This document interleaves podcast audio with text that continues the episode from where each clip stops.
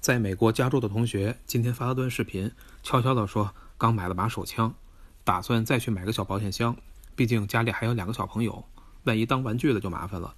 正好今天上午用欧路软件选产品的时候，看见了手枪专用的迷你保险箱，就赶紧发给他，顺便也给各位卖家安利一下。这东西有一个十四寸笔记本那么大，有点厚度，看上去高科技感十足。外面是一排电量指示灯，里边呢发着幽蓝色的冷光。跟科幻大片似的，要开这个盖子得用专用钥匙或者是指纹识别才行。整体感觉是个挺靠谱的东西，这毕竟是装枪的嘛，那东西可不是闹着玩的。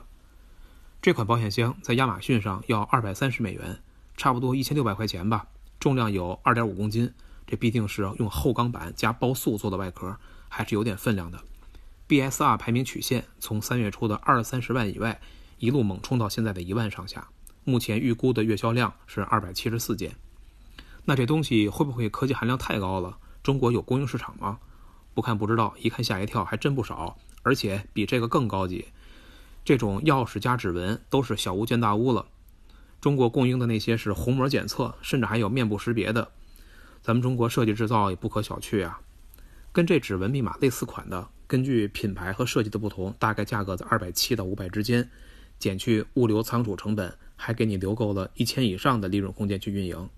你再看看幺六八八的这个供应指数曲线，都跟珠穆朗玛峰似的，你就知道这市场有多牛逼了。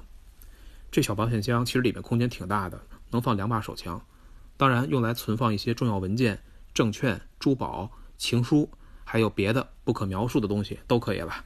只有想不到，没有用不到的。